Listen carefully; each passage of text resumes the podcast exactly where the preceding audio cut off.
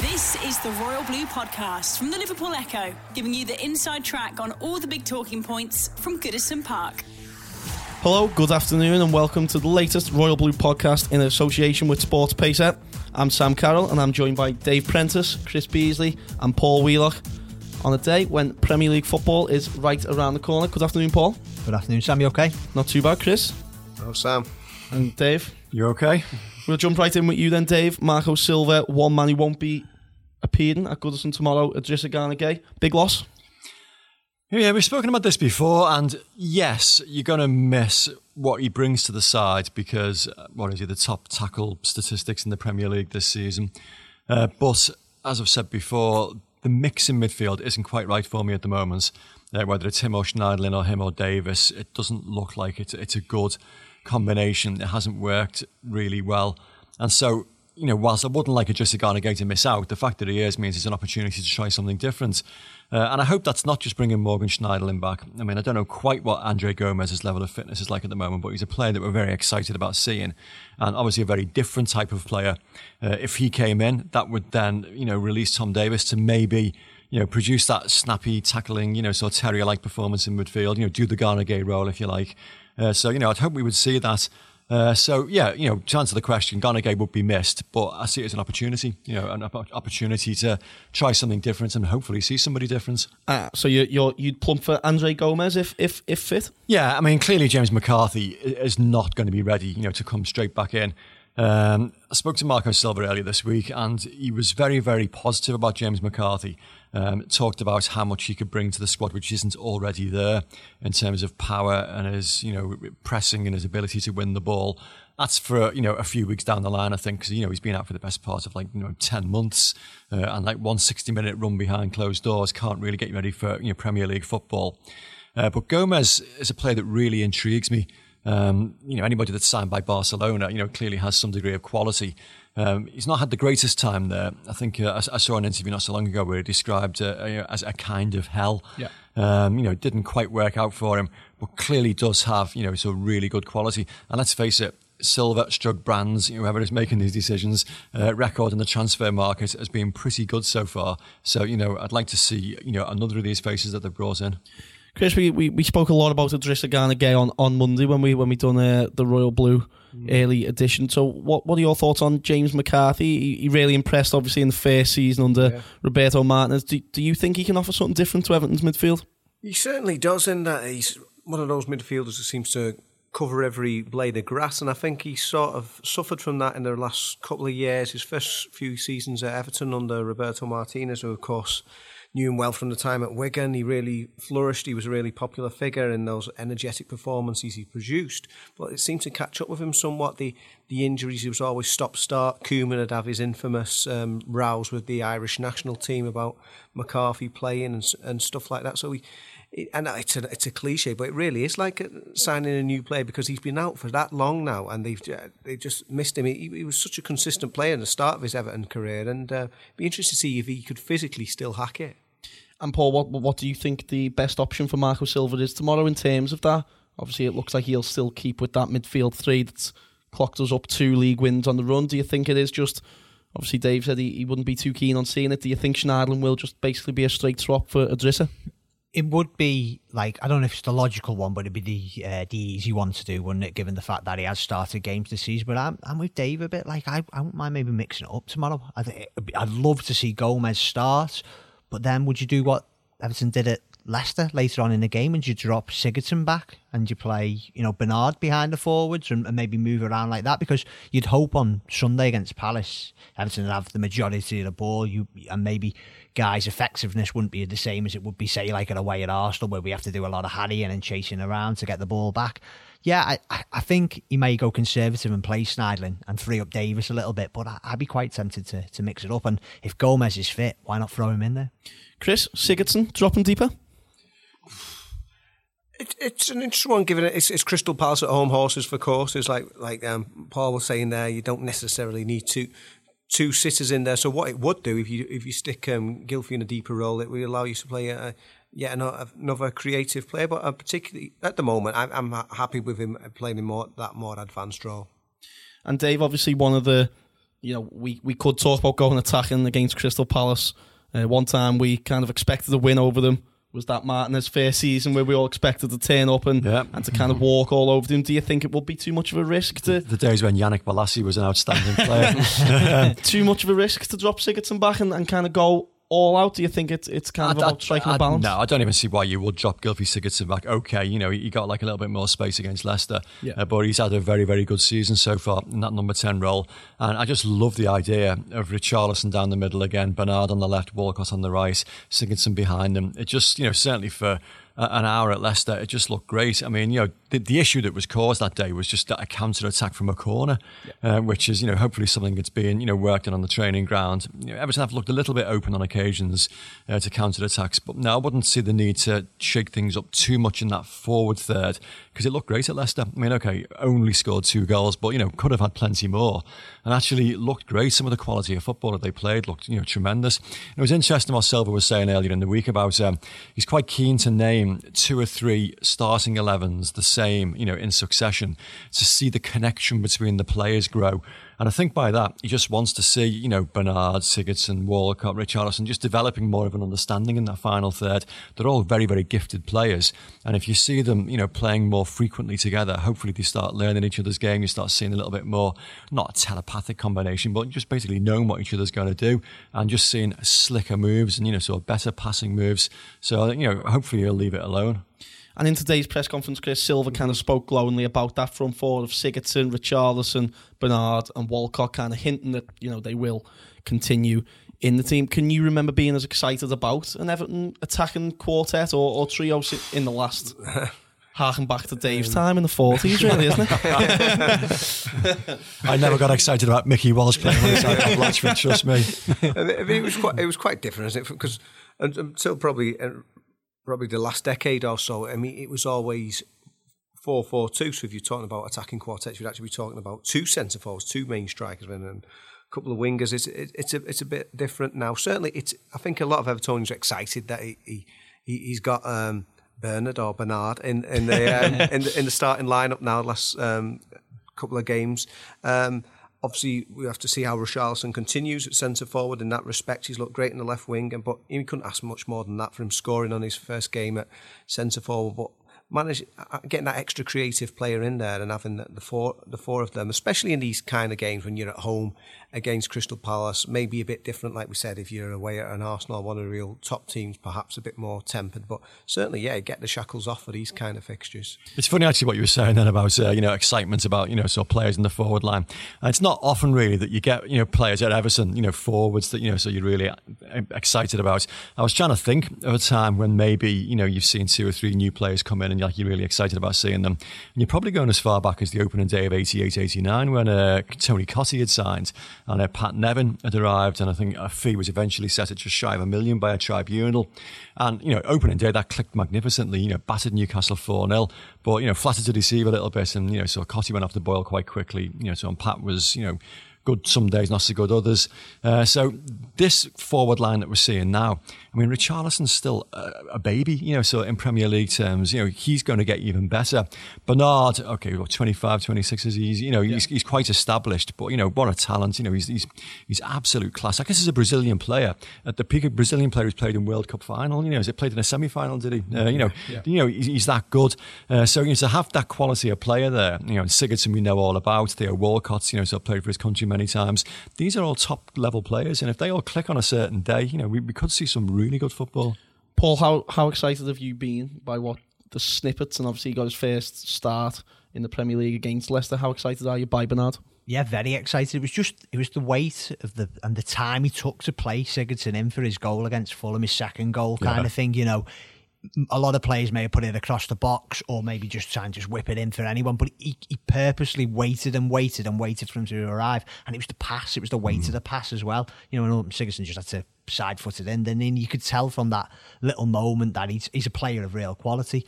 And it sounds, I wasn't at Leicester, but obviously I've watched the game back and watched the highlights. Uh, and it sounds like he built on that again and he had a really exciting little cameo, uh, start, I should say, against Southampton as well. He was one of the positives on that night. So, yeah, I'm, I'm really excited about him. And just following on from what the three of you said there, what I'm really excited about is that the fact that we've now got like a fluid front four. You know, we've seen across the park and City and Arsenal over the years, less so say United now. It's it's no longer just a traditional centre forward. You've got three or four players you can interchange and and you know and move about the pitch. And it looks now like with this four in particular that that we've got it too. It shows you that you don't necessarily have to replace like for like, you know, because we all said for so long that the glaring omission in the transfer window last year was not replacing Romelu Lukaku. Uh, you know, they, they, tried to do so by bringing in Wayne Rooney, bringing in Sandro, uh, and you know, clearly they were the wrong type of players. If you get, you know, a, a, player like Richarlison who's versatile enough to play in that role, and you get players that can play around him, you don't need to bring in, you know, so a, a centre forward in the traditional sense who can hold the ball up and bring in players behind him, because uh, these, you know, clearly those players, none of them is a tr- traditional centre forward. Yet the system looks good; it looks decent. I was going to say, yeah, maybe it's better spreading the goals around. We, we've rightly bemoaned that the fact that they've not replaced Lukaku, but how could you replace Romelu Lukaku anyway? How could a, um, a team in Everton's position who aren't offering Champions League football bring in a player who's that prolific in front of goal? And we've seen in the past, perhaps Everton have been better when they spread the goals around anyway, because for all the goals that Lukaku scored, and I know he, has got his knockers, but for me, he's by far and away the most talented striker ever had in the Premier League era. They didn't actually do much, apart from that first season when they almost got the Champions League. The, the following couple of years, they were bottom half of the, the, the table. So for all his goals, they didn't actually do anything for the team. So perhaps if they do have four players who are capable of producing in the final third, it might actually be a, a more effective combination. And obviously, we've spoke there about the players who could come back in, like Gomes and McCarthy. Uh, another one, Yerry Mina. Do you think he'll he'll shuffle his defensive pack tomorrow, Dave? No, nor should he. Uh, defence has looked quite solid the last uh, few games. Michael Keane has been very, very good. The kind of player that we thought we signed, you know, when originally he came from Burnley. Uh, Kurt Zouma has been very, very good. And I just think it would be such a you know, let, us choose my words carefully, kicked in the lower regions uh, to either of them, you know, so if they were to be left out after performances like that. So you just don't do it. I mean, I, I can't see him changing his system. Why would you go three at the back, you know, so after, you know, two successive victories? So I think Yerry Mina may have to bide his time. That's not necessarily a bad thing either, uh, because, you know, it is a very, very different style of football, the Premier League, to anything he's been used to before. And, you know, maybe, you know, so bit by bit introductions. You know, if, if you know, fingers crossed, Everton can get into a winning position. You know, with 20 minutes, half an hour to go on Sunday, maybe the time is right then to bring him in. You know, so and see, you know, so what he makes of it all. But no, you know, if it ain't broke, don't fix it. So you know, so I, I wouldn't bring him in just yet. Bees, you you and our, our Everton correspondent Adam Jones debated this in mm-hmm. in midweek, and again, are you with with Dave? Yeah. Are you with for keeping yeah, the same? Yeah, it was interesting because the debate was supposed to be on the presumption that Yerry Mina would come into the side, or would it be Zouma or Keane get the place? But I think we're at the moment we're all saying stick with Keane and Zouma because I had an interesting conversation. I was doing Kevin Ratcliffe's column with him this week, and obviously um, Kevin, the most successful um, captain in the club's history, centre back himself. And he said that position is all about focus. It's all about the, the, concentration between the pair. They've built up that relationship. So it's not just about the fitness. Okay, Yerry Mina is supposed to be fully fit now, but is he going to be able to just come in straight away into the Premier League and have that understanding? I don't think his his, his language skills are there yet with the, the English language. He hasn't played in the English game. So, like Dave said, if you have got that um, luxury of introducing him. Um, bit by bit, little cameo roles. I mean, that that'd be great to do. I, I at the moment would certainly stick with the, the incumbent pair. After the uh, Fulham game a couple of weeks ago, Paul Dave wrote that Michael Keane has made himself almost undroppable under Marco Silva. Is is that a sentiment that you'd you'd almost agree with? Yeah, I would. I would, and I'm really happy for, for Michael Keane because before I, I worked over there, I covered him uh, for Blackburn. He played it on loan at Blackburn. Then I know colleagues who covered Burnley, and he was absolutely magnificent for them. And I think, from what I know of his character, it may have just been a bit of a step up anyway from Burnley to, to Everton. Even though he was schooled excellently at Manchester United, it was it's one thing playing for Burnley, it's another thing playing for Everton. And look what he had to go through as well. You know, Koeman and Wallace brought him in. Koeman was soon gone. Different managers, and it may have just been a bit, you know, a bit too much of a whirlwind for him last season. But whatever's happened this summer, he seems settled, he seems calm, and we're beginning to see uh, the player he was previously, particularly at Burnley. And, the, and this season, maybe was there some criticism for his positioning against Wolves on the opening day? I don't know if that was fair because I think that was a really good cross, wasn't it? Yeah. Uh, but after that, I, I, can't imagine. I can't remember too many times where I thought his le- his performance levels have dropped. In the long run, though, Dave, do you mean has to come in eventually, doesn't he? Yeah, of course he does because they've spent you know a sizable sum of money on him. Um, a lot depends on adaptation, though, uh, because you know, like I said, the Premier League is such a different environment to what he's been used to. And you know, he only had the one season at Barcelona and didn't play regularly there. You know, by all accounts, you know, he, he, I wouldn't say struggled, but you know, so didn't impose himself enough to warrant you know sort of a regular starting place. Uh, we saw in the World Cup, you know, he can be an absolute handful. You know, when, you know, great impact in opposition penalty areas, but it's an adaptation process. So I don't think there's any rush to get him in there. You know, so clearly he's been brought in with the future in mind. I mean, Kurtzim is only on loan, you know, so who knows, you know, so what's going to happen with him in the long term future. Yerry Mina is one, you know, for the long term. So don't rush it. Just, you know, so take your time, let him assimilate himself in. And, you know, clearly the guy's still learning, you know, about the country as well as about the league and about Everton Football Club. So no rush, but yeah, he's one for the for the future. Hopefully not too distant future, but you know, certainly not immediately. Another little snippet from today's press conference, Bees, was Marco mm-hmm. Silva saying the future looks good for Everton. Obviously, you've got Jordan Pickford, Jonjoe Kenny, Lucas Digne, Yerry Mina, Dominic Calvert-Lewin, Tom Davies, Ademola Lookman, Bernard, Richarlison, and a few others who are in what Sam Allardyce called the elite age band, or even below that, and kind of coming into this, you know, what what should be the pinnacle of the careers and the, the best years of the career. Yeah. How kind of enthused are you by what the squad, you know, a yeah. few months ago it all looked mm last season it all looked doom and gloom, yeah. and now it's yeah. starting to look very good. Yeah, and on that on that respect, they have um, improved the profile of the squad. And the, the problem they had last season was that they had players at the, the two extremes of their career. They had um, quite a lot of players who were the wrong side of 30 or approaching that veteran stage of the career, and then a lot of untried youngsters who didn't have very much experience at all. I think it's been proven in the past, certainly with Everton. Everton's um, best team in 84, 85, they were all in that golden bracket of um, uh, um, mid to late twenties where they were at the peak of their powers. So yeah, it is um, looking good going forward. I mean, that's four managers in um, space of just over two years now. There's been totally different philosophies, different kind of attributes that they've wanted from their players. So there's been a, a, big overhaul. So you want to have that consistency now with the, the manager and a clear philosophy going forward. And if you've got a young group of players who can improve together and gel together, and, and that's what you want going forward. And, and is that almost a duty of care for the likes of Marcel Brands and Marco Silva now to look after these young lads? You know, a lot of lads turn out for England under 21s, a lot of lads kind of coming into that, that age bracket now, Paul. Well, yeah, I, I think you do because I think part of that identity and philosophy they're trying to develop is this young Everton. And, and what should be central to that is actually young players from our own club. Uh, and again, probably one of the most disappointing disappointing or depressing aspect was like Martina's arrival last summer. And that's nothing against him because I thought he went on to become an okay player after a terrible start, more as a left back than a right back. but, uh, you know, it was like Jonjoe Kenny. Like that kind of summed it up for me. We had a promising right back there and we brought Martinez in on a free. And it doesn't look like Everton have done that this summer. They've not brought in players for the sake of bringing in players. They don't want to like roadblock positions that they have got people who are, who are perfectly good deputies. Like to me, as we said previously on this podcast, I think Calvert Lewin's a fine third or fourth choice striker. I'd want him to still be involved. I'm glad that Davies, maybe Gomes will come in eventually, and Davies may drop to the bench, but he's there or thereabouts. Yeah, they do have a duty. I do agree with you, especially when they've obviously got talent. These kids. The Royal Blue Podcast from the Liverpool Echo. The Royal Blue Podcast from the Liverpool Echo and, and someone that Paul's just mentioned there, Dave. Last season when Jonjoe Kenny came in, he was strictly a deputy, really, just kind of minding the, the right back slot until Seamus Coleman came back. From what you've seen this season, do you think he's made himself a genuine content, contender for to start oh, the game? Oh, why you ask me a question like that? um, being totally honest, I think he is still minding the position for Seamus Coleman. Um, Coleman didn't start the season well. You know, we've seen him play far, far better, but hopefully the little break, you know, enforced break will have done him good.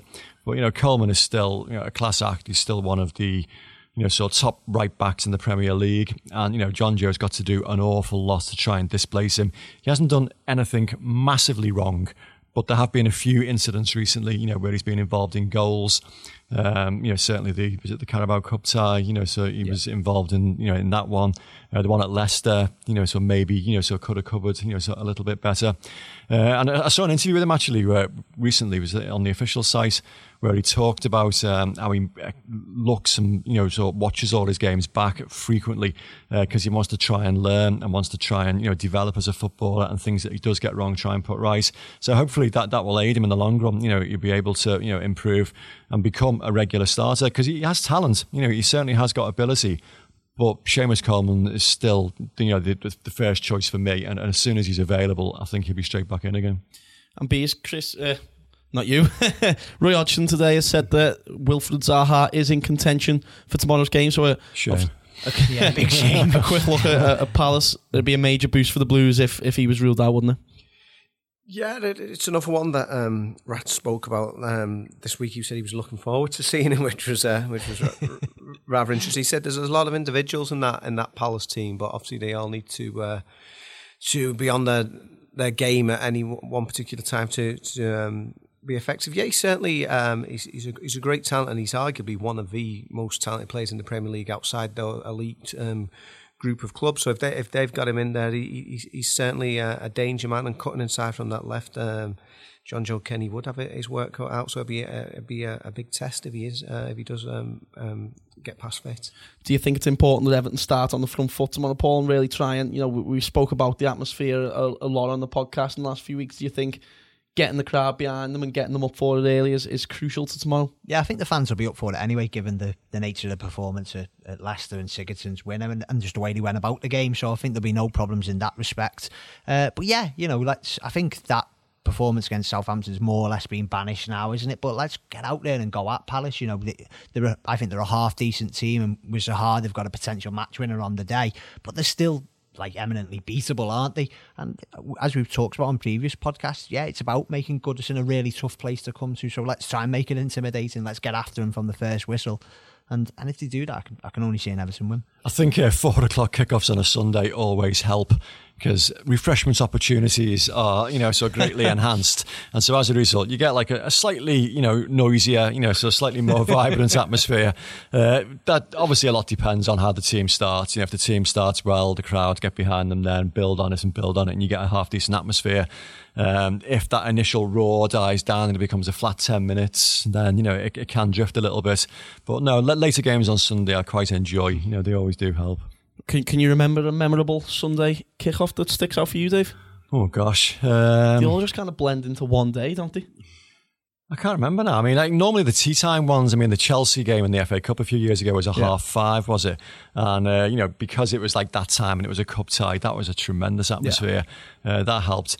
Um, no, they do tend to blend into ones. one. There's so many different kickoff times, but you just know the early ones, you know, so the half past 12s always suffer, no matter who it's against, you know. So even if it's like a Man United or an Arsenal or somebody, you know, half 12 kickoffs aren't quite the same, you know, because I don't know, people are just a bit lethargic, they're out of the usual routine. Whether the players themselves are, I don't know.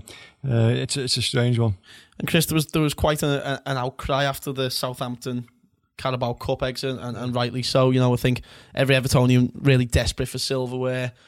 Uh, but tomorrow, Sunday, sorry, we could have three Premier League victories on the run, and, and, it really seems to be about momentum. If you can keep that momentum going, especially then going into an away fixture at Manchester United, which is going to be the biggest fixture that Silva's had so far. Yeah, it's an interesting next um, four weeks coming up in that they've got a couple of home games that look um, very winnable, but a couple of really tough away matches as well with uh, with Chelsea away as also to come after Old Trafford. But it is about getting that momentum because we did a piece this week. It's actually 21 months since Everton won three Premier League fixtures on the bounce. Um, Chris, Seamus Coleman's late winner at Crystal Palace, actually. Really? Yeah. Was, was the third one. They'd, um, they'd beaten Southampton 3 0. They beat Manchester City, of course, in a great 4 0 victory. And then that late winner at Crystal Palace. Um, so they've gone they've gone like a season and a half about um, about actually putting those sort of sequence of results together. So it would it, it, it's it's little steps, but it steps in the right direction, and it shows that that bit more of consistency and that things are settling down under Silva if they, if they were to get the results. And obviously, Paul, especially under David Moyes, you know there was always that kind of sense of expectancy when you arrived at Goodison that Everton would win no matter who we were playing. Do you think that's something we've really got to get back? Obviously, there was the defeat against West Ham, out of the Carabao Cup against Southampton, but especially in the second half, there was a lot more confidence against Fulham, wasn't it? Yeah, definitely. Just got to pick up from where we left off in that game, and obviously the Leicester one as well. And, and you look at the run of fixtures now, Chris is completely right. We've got some tricky away games coming up, but the, the home games coming up before Christmas, you look at them on paper, you would say they're the, the home bankers, aren't they, really? But it's all, all about getting that momentum. We had that against Fulham in the second half, and it was one of the first times in a long time I came out of Goodison, like, and everyone was really happy, you know, yeah. because, you know, last what season. this feeling? Yeah, what is this feeling? Like, we got some really good football, scored three goals, the sun was shining, uh-huh. and you want more of that, you know, and I think that that's the thing, there's potential in this side, as, as Dave touched on at the start about the, the forward players, there is the potential to be a really good home side, you know, getting after teams who, who are poorer than us, and I think you just got to stamp your authority on the game and and yeah, let's hope it continues on Sunday. That, that's what propped up uh, Ronald Koeman in the, in the first season, you know, sort of his uh, of his reign. Well, his only full season. Uh, uh, the home form was good, you know. So away form was patchy, uh, but you know the home form was very very solid. And you know, as you mentioned, there some standout victories. You know, certainly four 0 against Man City was was one of them. I think Arsenal as well. You know, it was, it was a dramatic victory. Yeah. Uh, so you know the home fans, you know, your core supporters, you know, if they go home happy, you've got half a chance of, you know, getting a bit of time to do the job properly and build on it. So, you know, Everton's performances under Marco Silva have been more impressive away from home, probably, you know, so far. Uh, you know, home performances been hit and miss, but you know, there's an opportunity to build on it now. And you know, so if you can reproduce some of the football that we saw uh, second half against Fulham, you know, for most of the game at Leicester again on Sunday and get a decent result, that's great. You know, there is like a real sense of momentum developing there as you pointed out there, Bees, uh, since I've been born, you know, we've won at Manchester United once, we've won at Liverpool once, we've won at Chelsea once, and we've never won at the Emirates. With these big away games coming up, what do you kind of put put it down to? Is it a lot of fans question your mentality going into big games? You know, David Moyes used to tinker with the tactics a lot, a, a lot more defensive than we were at home. And how big a job is it for Marco Silva to kind of, you know, bring going into those away games back with a bit of confidence? It's something he's got to change. He can't help what is the, the shortcomings of his predecessors, but I think it, it's got to be mental. Yes, they're tougher fixtures, and people say this about the derby. Well, most of the time that Liverpool have had a stronger team than Everton, but there've been times when Everton finished above Liverpool. They did it um, back-to-back seasons, and towards the end of David Moyes, I think it was the last two seasons that Moyes was in charge. So for me, it's got to be a, mentality thing. And I think we actually had a look over certainly a prolonged period. Everton's record away at the, the elite clubs compared to other Premier League teams. And even the lesser lights had done better. I think they were actually in the relegation zone for form against the big six, as, as it were. So, yeah, it, it's got to be the, the, the, mental strength of the players. Yes, it, it, it's it's tougher for them, but for a couple of decades to have only have got like the odd win at these kind of grounds or not at all and Arsenal's respect, um, yeah, it points to a, a, mental deficiency amongst the players for me. Dave, you've you've seen some of the, the greatest Everton teams of any era. Really, was it quality that they had that, that helped them in the big games? Was it mentality? What what do you put it down to that we just can't seemingly play the same kind of football that we do in games against the big yeah, six? Yeah, it's, it's, it's difficult. I remember uh, speaking to Peter Reid when he was uh, he was promoting his book uh, a year or so ago, and he talked about the mindset of the players then, and he was basically saying that you know the, the current this is I think Ronald Koeman was manager at the time, and he says you know it's just not good enough. He says they should be aiming you know not for top four, they should be aiming to win things, aiming for the top. And you know I was with Tony Scott, who's often on these podcasts, and you know they, they were they were laughing saying, "Oh, behave," you know. So what, why we can't be thinking that big? And he was angry. Why not? Why not? This is Everton Football Club. Why not? And it is a mindset that you know needs to be you know filtered back into the club again. That this is one of the giants of English football. It's won, you know, so nine league titles, five FA Cups, a European trophy. Um, up until the Premier League era, it was one of the top top four, never mind top six, absolutely nailed on. Uh, and that seems to have gone in the last 20 years. And as a result of that, you know, the mindset has changed. So, yeah, that somehow that needs to be restored. Quite how you do that, I don't know. It's a very, very difficult job. Uh, you know, it would help actually going to one of these places and winning every now and then and just like try and, you know, create this sense of uh, not superiority, but you know, equality, if you like. That you know, so we deserve to be, you know, so in that echelon of, uh, of football teams. Uh, off the pitch, the ambition is as big as it's been for a long time now. Farhad Moshiri's money means that Everton can compete now with you know some of the top six. You know, certainly they can't you know sort of spend the kind of money that Chelsea and Manchester City have been spending on Liverpool for that matter, but they're not far off. Uh, so you know, as a result, you know they can you know sort of achieve a very very solid squad. So it needs them, you know, for the mindset to change. They've got to be ambitious, got to, you know, bring that sense of swagger, that sense of ambition back amongst the players again. And, you know, Marco Silva, you know, he's certainly trying to introduce a very, very uh, positive style of play. And I suppose the next step is to get the players believing in themselves and believing that they can, you know, so match some of the big guns on their own turf. And Paul, do you think having you know lads like Jordan Pickford, Richarlison, Bernard, you know, from what I've seen them, they do look confident every time they step out on the pitch. They do look like they believe that they are the best players in their position. Do you think that's going to help us in the long run? You'd hope so because, like you could certainly see with Jordan Pickford, he doesn't uh, lack for anything in kind of cockiness or confidence. But that's a great thing, you know what I mean? Because this is a big football club at Everton, you know, and going being the England number one, you know, look at the way he thrived at the World Cup. You know, that was a massive responsibility. And with like the disasters that England keepers have had at uh, you know big tournaments before, and he, he took it he took it so well, and it's just interesting just listening to you three guys. Then I just think this Manchester United game, I'm probably getting ahead of myself, but if we were to beat Palace, which we should, United have got a very tough game on Saturday at Chelsea away. And I watched the game against Newcastle and he got out of jail. I, I, know there's been a lot of narrative about, oh, they're still playing for Mourinho, but I just kind of got the impression it was one of those games where Mata puts in a free kick for 70 minutes. They were awful. And then sometimes that momentum carries you through and a game that you're going to lose, you somehow win. And I just think if United were to lose on Saturday against Chelsea and Everton would beat to Palace, what an opportunity that is to go to, to Old Trafford this Sunday after. And Mourinho would be under pressure big time, wouldn't it? And I just think that's why I think Sunday's really important because I can just see United losing on Saturday. And before we finish with score predictions, just a quick blast from the past to finish. Chris, 16 years ago today, remember the name Wayne Rooney? He netted his first Premier League goal for Everton against Arsenal. What, what's your general recollection of that day and, and the day a Premier League star was born?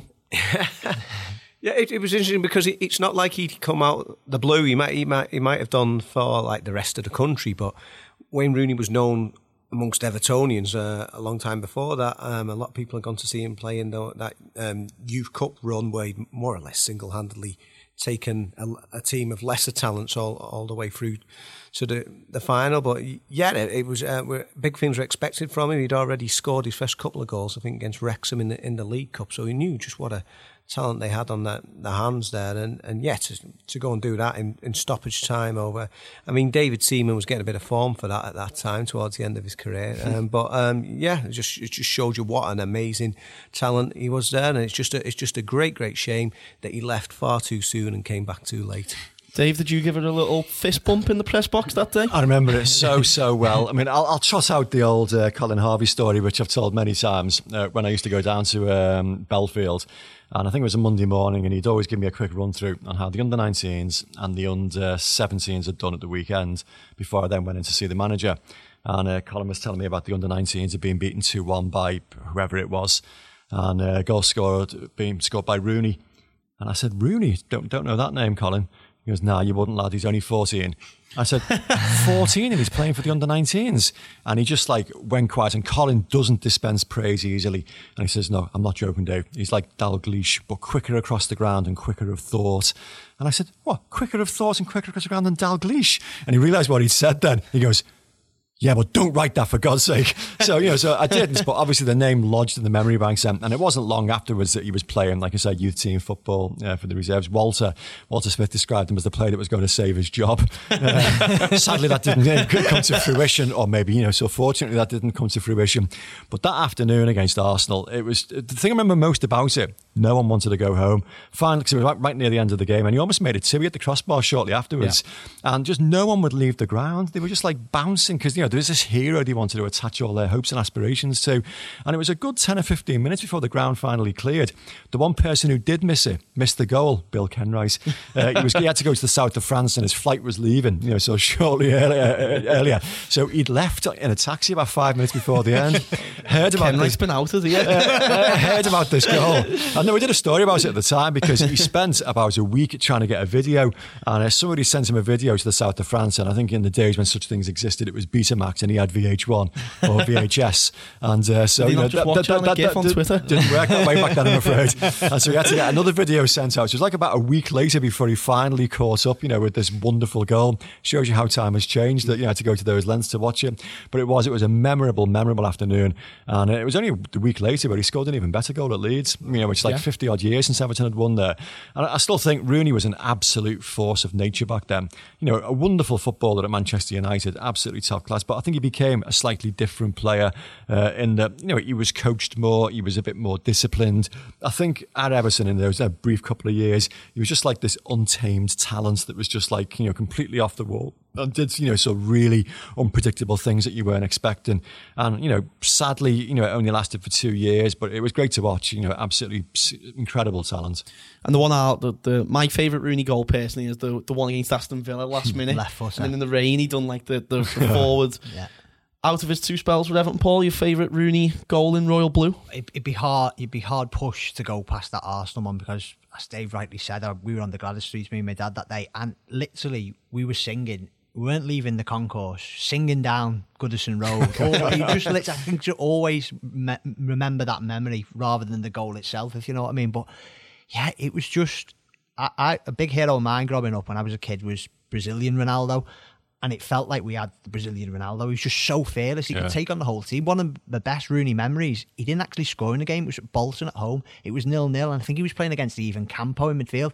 And he absolutely run him ragged. I think he did everything but score that day. But I just remember coming away, just thinking, God, we've got an absolute world beater there. And then, you know, what happened? And then he went to Euro 2004 and he was, he was, was like that. And he was, was superb. sensational, But there was yeah. part of me at that Yeah. stage where I'm thinking, well, he could be gone now. But yeah, it, it was brilliant to watch. Nine year old Sam was in tears when we sold Wayne Rooney. Anyway, um, I'm mate. telling you. understandable Cam, Cam, Cam McNaught was the sale that devastated me but that was a long long time before that So to finish off, Crystal Palace heading to Goodison Park on Sunday as Everton resume Premier League action. Paul scores on the doors. 3 1 to Everton. So you want to Everton, Chris? Yeah, I was going to say the same. 3 1 Everton, be positive. Well, I'll tell you what, I hope it is because this Pools, Prenos, Picks thing I have to do for the paper. I, I, I've gone for 3 1 Everton as well, and uh, I see no reason to change my mind.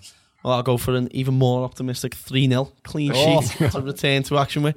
Thank you very much for joining us. We'll be back with a post match reaction on Monday and hope you enjoy the weekend and enjoy an Everton victory. You've been listening to the Royal Blue podcast from the Liverpool Echo.